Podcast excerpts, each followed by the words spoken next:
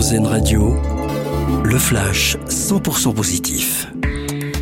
Ah, bonjour à tous, plus de 200 tonnes de paille, 1000 exposants et des centaines de milliers de visiteurs à la porte de Versailles à Paris. L'édition 2023 du Salon de l'Agriculture ouvre ses portes aujourd'hui et pour 9 jours, veaux, vaches ou encore cochons seront visibles dans la plus grande ferme de France. Un salon qui accueille également de nombreux stands de cuisine régionale pour éveiller les papilles.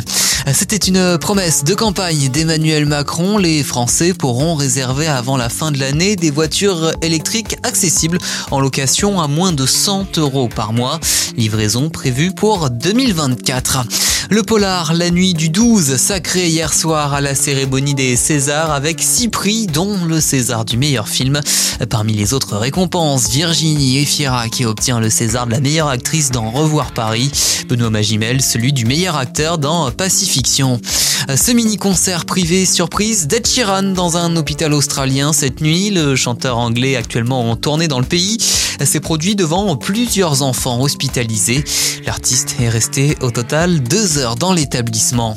Et puis c'est ce que l'on appelle un gros chanceux. Un Français a coché hier tous les bons numéros du tirage de l'euro million et remporté ainsi la somme de plus de 102 millions d'euros. Le joueur a désormais 60 jours pour se faire connaître.